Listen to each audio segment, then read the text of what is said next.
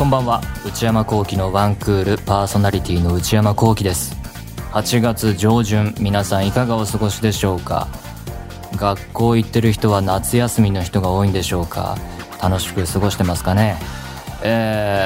仕事とかで忙しくなると休み欲しいなとか連休欲しいなとか思うこともあると思うんですけど、もし、連休取れたらあれしてこれしてみたいな考えたり、でも昔を思い出すとあまりに休み多いと持て余すよなって、持て余して無駄に時間過ぎてって、ああ夕焼けかみたいな大学生の夏休みとか、そこそこ仕事もしてたのかもしれないですけど、僕はバイトしてなかったしサークルもろくにやってなかったので、いや暇だなーっていう日もあった気がするんですよね。どんな風に夏休み楽しんでいるでしょうか。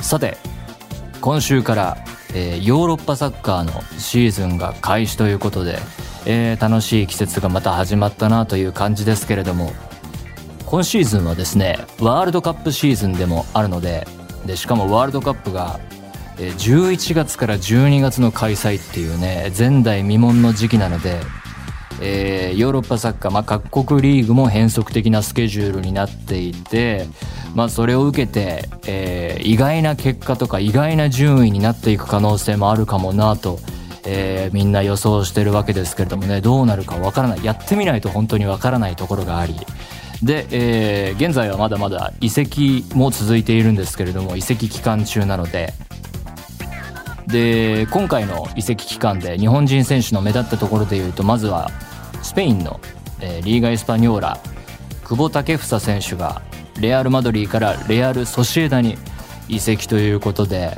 これは良かったですね。ずっと、ここ何シーズンかはレンタル移籍が続いていて、いいプレー見せたりするけど、ボール持ったらいいけどチーム状況が悪かったり、例えばマジョルカというチームにいた時はマジョルカが降格しないでシーズンを終わりたいっていうタイプのチームだから、試合が結構退屈で見るのが辛かったり、久保選手のいいところがなかなか活かせなかったりというところがあったり、あと他のチームにいた時はやっぱりレンタル移籍の弱みというべきか、本当に即戦力じゃないとなかなか使い割れづらかったり、育ててもまた戻っちゃうならしょうがないっていう見方もできるので、そういう難しい部分もあったんですけれども、今シーズンはレアル・ソシエダといういいサッカーをするチームなので、ここはね、いい具合にハマったらもうすごい花開いて大活躍する可能性は全然あると思うので期待しています。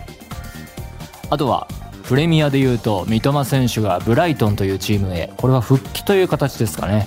ここも三笘選手のJ リーグで誰も止められなかったドリブルが、もしプレミアでも同じように通用したら、もうブライトンで大活躍したら次はもうビッグクラブに、パッと取られる可能性が高いので、まだまだ、チームすごいとこ行く可能性もありますからね、どんなプレーなのか楽しみだし、あとドリブラーでいうと伊東純也選手もベルギーからフランスへ移籍が決まってですね、いやこれも楽しみですね、リーグワンということで。毎シーズン開始前後で問題なんですけど、どのサブスクで、今やサブスクですね主流は、ケーブルテレビだけじゃなくて、どのサブスクで自分の見たい試合が見れるのかっていうのが、これがわからない、直前にならないと、なんならシーズン始まって決まったりとか、本当にギリギリまで、固まらないんですよね。早く決めてほしいとは思うんですけど、と言っても移籍期間が、8月いっぱいぐらいまであるとすると、要するに日本人選手のチームも変わる可能性があるので、そうすると、日本人の観客、やっぱ日本人選手の活躍見たいっていう人が多いから、日本の、見るサブスクに加入する可能性のある人の需要っていうのもその期間いっぱいは変わる可能性があるから、放映権の価値も、変化するしっていう事情もあったりするのかなと最近は考えるようになりましたけど、とにかくギリギリまで分かんないし、毎シーズン結構変わるので、これが読めないんですよね。で今シーズンもまだよく分かんなくて、ただ新しいチャンネルが続々参戦していて、アベマとかも結構やるみたいだし、あとスポ TV ラウっていう韓国の会社らしいんですけど、ここがプレミアやりますよとか新キャラが出てきてですね、今シーズンどれ入っとけばいいのかっていうのが難しいんですよね。でサブスクといえばやはりDAZNですけど、内田篤人、さんのサッカー番組、解説番組というか、ゲストを招くこともあるし、シーズン始まったら試合についてこう、ハイライト見ながらいろいろ語ったりっていう内容もあるんですけど、この間の冨安選手が来た回めっちゃ面白かったですね。冨安選手が、アーセナルっていう、プレミアでもすごい有名なチームにいるんですけど、イングランドの内田選手にクロスの入れ方を教えて、こういうクロスってこうサイドからボールをこう山なりにこう描いて、でヘディングでシュート決めるとか、ボレーでシュート決めるとか、そういうクロスボールのこういうボールが蹴りたいんだけれども自分がうまくできないから内田さん教えてくださいみたいな回があって、これがめちゃくちゃ面白くて、トレーニング上でやるんですけど、めきめきと冨安選手が上手くなっていく様子がね、これがアーセナルかっていうすごくて、冨安選手が、怪我のこともありますけど万全な状況でさらにレベルアップしたら、アーセナルが順位が上がって CL 圏内入る可能性も高くなるので、ということはプレミアリーグにさえ影響を与える可能性があるっていうことで、すごい回だなと思って見てたんですけどね。そういう内田さんが、育成年代を教える立場にあったり、あとは戸田和幸さんが解説で大活躍していて、代表戦の解説とかで突っ込んだ、内容のことも言ったりしてめちゃくちゃ面白いんですけど、本当、代表戦とか見てるとそういうのも含めて新時代来てるなというのは、ワールドカップもそうだし、同時にヨーロッパサッカーも経験してきた、元選手が解説だったりコーチだったりでこうビシバシとすごい鋭い意見を言うのを見たりですね、僕らもそれを知ったりして、そういうのはなんか新しい時代来たなっていう感じがしてて、まだまだ選手としても現役ですけど、長谷部選手はここからコーチとか監督の道に行く可能性が高いと言われていて、その勉強もすごいしてるみたいなんで、これがもし長谷部さんがこのままドイツで指導者としてもキャリア伸ばしていって、で経験を積んでいいところで日本代表の監督やってとか、やっぱファンは思い描いちゃいますよね。それでこうワールドカップいいところまで行って、でコーチには盟友の元選手がとか言ったら、それはみんな泣いちゃうなとか思い描いたりしつつ、そんな感じの日々です。それでは内山昂輝のワンクールスタートです。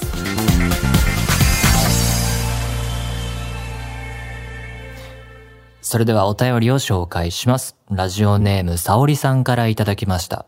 12歳女性の方。内山さん、スタッフの皆さん、こんばんは。いつも楽しくラジオ拝聴させていただいてます。内山さんは高所恐怖症だったと思うのですが、そういうところあるかもしれません。私も高いところが苦手なくせに、長島スパーランドのスチールドラゴン2000に乗ったことがあります。長島スパーランドは三重県にある、施設みたいです。スチールドラゴンは走路全長2479メートルで世界一。そうなんだ。最後部の高さは97メートル。最大落差 93.5 メートルで、どちらも日本一と信じられないくらい怖いです。確かになぁ。大体100メートルぐらいの高さを落ちるって想像つかないですね。私は今まで乗ったジェットコースターの中で一番怖かったのはスチールドラゴン2000なのですが、内山さんは今まで乗ったジェットコースターの中で何が一番怖かったですか？あんまり乗ってこなかった人生なんですよね。ディズニーランドとかでもスプラッシュマウンテン、水にプシューって落ちてくるやつも、いわゆる絶叫系の、離れたところから見ると、垂直に落ちていくように見えるような、あの落下感が嫌で、スプラッシュも乗ったことないし、ディズニーシーだとセンターオブジアース、あの山からわーって出てくるやつは、小学生の時乗ったかな、友達と行って、普通に楽しんで乗ってた気もします。あとは高校卒業時に、卒業してから、USJ 行って、そこでもなんかやっぱ友達と、なんだっけな、絶叫系みたいなのが乗った気がするな。水かぶるやつだったかな。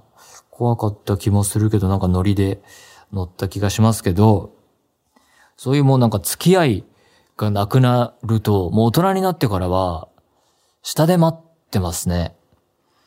一回高校の友達と大学生の時に富士急行った時も、僕はお化け屋敷が楽しみで行ったので、絶叫系はマストじゃなかったんで、絶叫いい、俺はいいって言って、下で待ってた気がするなぁ。で、お化け屋敷行ったら行ったで、入ったら、長い、もうすごい時間かかるんですね。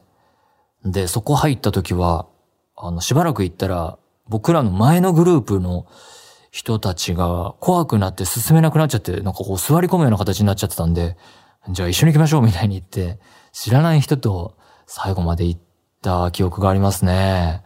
ジェットコースターとか遊園地と思い出すのはそんなところです。あんまり、ここ何年も乗ってないですね。ラジオネーム、雪だるまさんからいただきました。26歳千葉県の方。内山さん、スタッフの皆様、こんにちは。こちらの番組が大好きで、いつも楽しく拝聴しております。内山さんに質問なのですが、内山さんはご自身で、今自分余裕ないなぁとか、疲れてるなぁとわかる自分自身のシグナルはありますか？わかんない。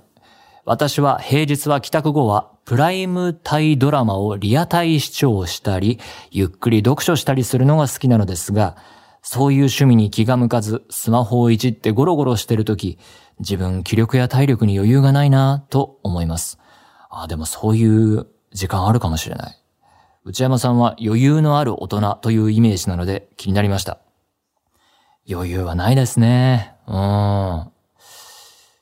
話はずれるかもしれないですけど、空腹の時は、自然と、シグナルっていうんじゃないけど、自然と余裕がなくなってって、もうやる気も出なくなってくるので、家には、一口サイズの、甘いものは常に何か置いておくようにしてますね。あと、出先の対策としては、カバンの中に一口大のラムネをいつも入れといて、仕事中にご飯食べる時間ないけど、もうちょっと仕事は続くっていう時にラムネで何とかするとか、そういう感じですね。お腹空いてると大体ダメですからね。やる気出ないし、もう仕事も嫌になるし、アイディアが出てこなくなるのが、あれなんですよね。頭の考える力がちょっと弱くなってって、最後の一踏ん張りみたいな、最後のこだわりをこれでいいかってならないようにするためには、空腹は避けていた方がいいと思うので、そんな感じです。ラジオネーム、お布団さんからいただきました。山形県26歳女性の方。新コーナー、クイズ、ヤング、こちらもとても楽しく聞かせていただきました。私は内山さんよりも5つ年下の、ハッシュタグ95なので、内山さんよりはわかるだろうと意気込んでクイズに挑みましたが、正直全くわかりませんでした。かっこ笑い。ハッシュタグ95は95年生まれというのを示す、こう SNS で使うスラングみたいなことだそうで。私には今年20歳になる大学生の妹がいるのですが、クイズの中で出てきたチュキチュキポーズを知っているか聞いてみたところ、逆に知らないのやばと一刀両断され、もう自分は流行りに全くついていけてないんだなぁと実感した次第です。番組内で内山さんがプリクラ今も撮るのとおっしゃっていたので、こちらも妹に聞いてみたところ、普通に撮るよとのことでしたが、話を聞くと1回500円の機種があったり、落書きはあまりしないとのこと。何やら動画も撮れるみたいです。へー。学生の頃、プリとローと誰かが口にすれば、一回400円を友達と100円ずつ出し合い、むしろ落書きがメインだと言わんばかりに狭いブースに詰まって、撮った写真をデコり、誰か一人必ず持っている小さなハサミで、なんかハサミがゲーセンにこうね、置かれてた気もしますね。なんかこう、紐ついてて。小さなハサミでプリントされたシールを切って、携帯に貼る。この一連の流れが私にとってプリクラだったので、令和のプリクラ事情とは全然違うんだろうなぁとちょっぴり切なくなりながら、それでもまだプリクラ文化が残っていることは面白いなと思いました。内山さんにはプリクラに関する思い出はありますか？よければお話聞きたいです。2回目あるかなぁとのことでしたが、今のヤングの皆さんの流行を知ることができると同時に、ノスタルジーにも浸れるいいコーナーだなと思いました。ぜひこのコーナーが続いていくことを楽しみにしています。どうでしょう。プリクラに関する思い出。もう、ここ何年も思い出はないんですけど、やっぱり高校生の頃とかは付き合いで行くことはあって、その時は落書き文化は全然健在で、一回いくらかとか忘れちゃったんですけど、みんな謎のこと書いて、ハサミで切って分け合ってっていうのは経験ありますね。あとは、伝説のプリクラ、チャリで来た。あの画像のイメージ。あれがまた、ゴールデンカムイ読んでたらパロディで出てきたりしてね。いや、なんか面白いなって、なんか、リアルとフィクションが、行ったり来たりっていうか、ああいう影響の、試合、させ合いというか、相互関係は面白いなと思いました。ということで、何でもいいので送ってみてください。皆様からのお便り引き続きお待ちしています。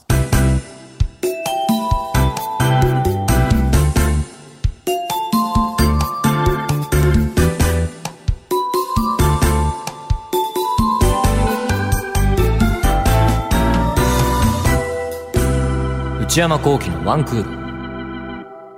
内山昂輝のワンクール。続いてはこちらのコーナー。クイズ、ヤング。さあ、始まりました。10代未満から、10代、20代前半。ヤングの皆さんから、今年32歳を迎える内山が、今月じゃん。知らなそうなことをクイズ形式で募集。内山昂輝が頑張って回答していく新コーナー。引き続きメッセージかなり届いているそうです。前回初回やってみてこれでいいのかという声が番組関係者から寄せられた。私も言ったことで出題は内山以外がやった方がいいのではということになり、この方を今日はお呼びしています。どうぞ。はい、番組プロデューサーの内山です。よろしくお願いします。よろしくお願いします。やっぱりね、クイズコーナー一人で回すのは大変だと。いや、本当ですよね。考えてる間も喋んなきゃいけないから。確かに。ここはね、内田さんの手を借りようかということになりまして。そうですね。はい、ちょっと初回やったらもう、初回で終わりそうな勢いでしたから。いやー、本当にわかんないんですよね。で、わかんない時に、ふざけたこと言ってもなーとかね。そんなアーティストの名前でね、バカにするようなこと言ってもいけないし。ただ分からないということで盛り上がらないなと盛り上がらない確かにという意見を受け、はい、出題者に頑張ってもらおうと。そうですね。今回ちょっと出題の方は私の方からさせていただいて、はい、内田さんは答える方向に集中してもらうと。でも大体内田さんも知らないんですよね。これがですね、まあ知らないですね。でしょうね。内田さんちなみに年齢おいくつでしたっけ？私ですか？私もう45ですから。32と45は分かんないよね。分かんない。もう40代ではもう果てしなく分かんない。果てしなく分かんないですよね。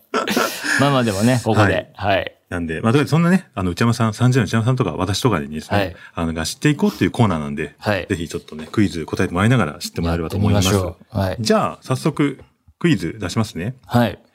ラジオネーム、ルイさんからいただきました。はい。学生の方です。内山さん、スタッフの皆さん、こんばんは。はい。いつも天国のようなラジオありがとうございます。天国それはどういう意味？わかんないですね。それは書いてない。新コーナーができたということで、早速送ってみます。はい。最近の流行語についてのクイズです。流行語。問題です。来た。グッダーザーンはどういう意味でしょうか？グッターザーン、これ本当わかんないと思う。グッターザーンです。カタカナです。グッターザーン、はい。挨拶じゃないかな。ああ、はい、ね、はいはいはいはい。ね、だから、グッアフタヌーン的なことだから。ああ、なるほどなるほど。グッターザーンでしょ？グッターザーンです。グラフタヌーンさんみたいなことじゃない？ああ、いいですね。いいですね。一応ヒントはですね。お、いいね。日常でよく使いますと。使わねえよ。あ、でも、グダフタヌーンさん。そうですね。なんか息子いねえよ。挨拶じゃないけど、はい。なんかこう、まあでもやりとりですね。この人と人とのやりとりですね。グッターザーン。うん。グッドですよね。ああ、いいですね。いいですね。グッドの ER ってベターだよね。確かに。あ、でもそういう、なんかですね、そういう、なんかぶっちゃけこれもニュアンスなんで、はい。勘で答えてもらうしかないかもしれないです。お、なるほど。グッターザーン、グッターザーン。お疲れさん。ああ。お疲れさん。お疲れさんじゃないですけど、例えばお友達からですね。はい。なんとかなんとかって言われて。はい。グッターザーンっていうみたいな。ああ。なんか。明日遊ぼう。って言われた時に、グッターザーンっていう場合は、なんて意味ですか？行けたら行く。いやいや、ニュアンス細かい。行けたら行く。正解はですね、もっとシンプルでした。はい。OK、了解って意味だそうです。え？嘘でしょ？最近私の友達がよく言っています。友達だけじゃなくて？いや、ちょっとわかんないです。どっち？いや、世間の流行なの？これですね。はい。いや、でも、この方、ルイさんは、はい。日常でよく使うっていうことと、はい。最近私の友達がよく言ってます。笑いしか書いてないんで、これちょっとわかんないです。裏付けないの？これ一応今後書いてもらいましょうか。いや、いいけどさ、番組は調べるとかないわね。番組、あ、ちょっと待って、しちゃいます？検索しようよ、今。ちょっとしちゃいましょう。グッターザーン。もうイントネーションもわかんないですよ。グッターザーン。カタカナでグッター伸ばす、ザーン。出てこないよ、何にも。でもだとしたら、語源が謎ですね。OK、了解。知らねえ子たちの知らねえ挨拶考えてたのかな。ターザンしか出てこない。ターザンしかない。なんでそうなったの？ちょっとなんかあれですよね。だから、一応なんかあれ、それは今後は教えてもらいましょう。うちらのやつですの場合は、うちらのやつですは書いといてほしいですね。そうですね。あとできれば、なんでそうなったかっていう語源もね。そうね。うちらの場合は、この友達が何とか言い出して、みたいな、はい、その日からぐらいあったらね。そうですね。それはもらいましょう。そうでしたよね。はい、すごいね。そういうことで飛ばしてくれてるね。じゃあ続いていきますよ。はい。じゃあさっきの忘れていいやつだな。これ一回そうですね。一回忘れて大丈夫ですね。はい。二問目です。はい。もみじさん。はい。21歳。うん。女性の大学生の方です。うん。内山さんが地球グミを知らないとおっしゃっていたのを聞いて。ああ、一番最初の例題でね、地球グミあった。マジかと思いました。マジかもしや、ユーハ味覚糖のカヌレットもご存じない。カヌレット？最近はグミ業界でバズり商品が出てきているみたいですね。うん、バズり商品。21歳女子大学生の私もそんな流行の最先端を走っているとは言い難いですが、はい、内山さんにクイズを出します。おー、ここで。若い女の子の間で流行っているファッションで、はい、ギリギリ服であり、服ですね。着る服です。ギリギリ服であり、はあ、どちらかというと装飾品であるアイテムは何でしょう？どういうこと？ですね。ギリギリ服で。女性のファッションで、はい。なんていうのか、だからまあ服っぽくないっていうことだと思うんですけど。なんか流行ってるファッション系のアイテムがあって、そうです。それは何でしょう？で、そのアイテムはギリギリ服とも言えるし、アクセサリーとも言える。そう。わからぬ。何流行ってんの？ヒントもらってるの出しますよ。お、ありがたい。ヒントはですね、まず形は、筒状です、筒状。筒ってどっか使いどころある体に。ちょっと緩めにつけたり、透け感。まあ、透明度ですね。透け感のあるものをチョイスしたりすると。筒ってでも、足しかなくないですか？手？あ、首か。首もあるな。はい。上半身。はい。でも今、なんか一瞬いいとこ行きましたよ。首ではないですね。指でもない。どこギリギリ服でもあり、どちらかというと装飾品。なぞなぞみたいだな。確かにはい、なんか俺見たかも。あのさ、腕でしょ？アームカバーだ。あ、正解です。何で見たんだろう。正解。そう。なんか今、今アームカバーはおばさんの自転車アイテムではないのですみたいな記事見た気がする。どこで読んだんですか？わかんない。どこで読んだんですかその記事。じゃあ、正解アームカバーということで、一応解説というか説明ちょっとつけてくれた。いや、でもアームカバーは服ではないでしょう。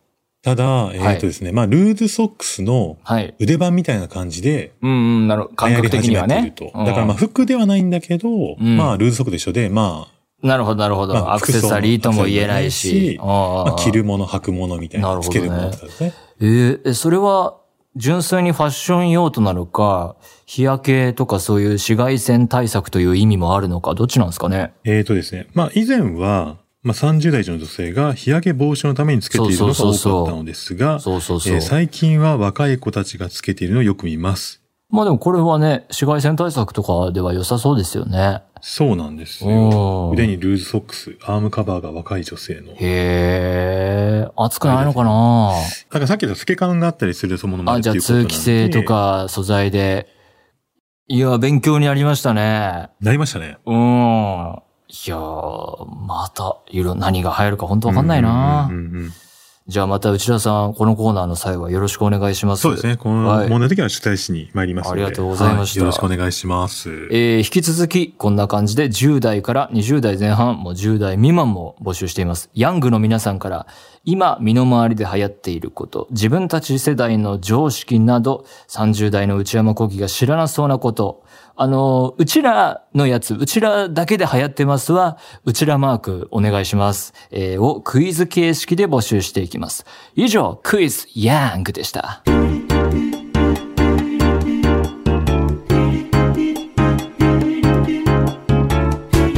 内山昂輝のワンクール。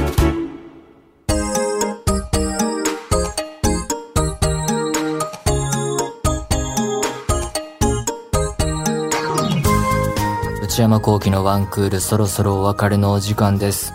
クイズヤング、今週は内田プロデューサーにお世話になって出題してもらいましたが、いかがでしたでしょうか？いやーね、本当に知らないことまだまだありそうだなと思いを、深めて、内田さんもね、出題してくれるとありがたかったですね。はい、コーナーこんな感じでやっていこうと思っております。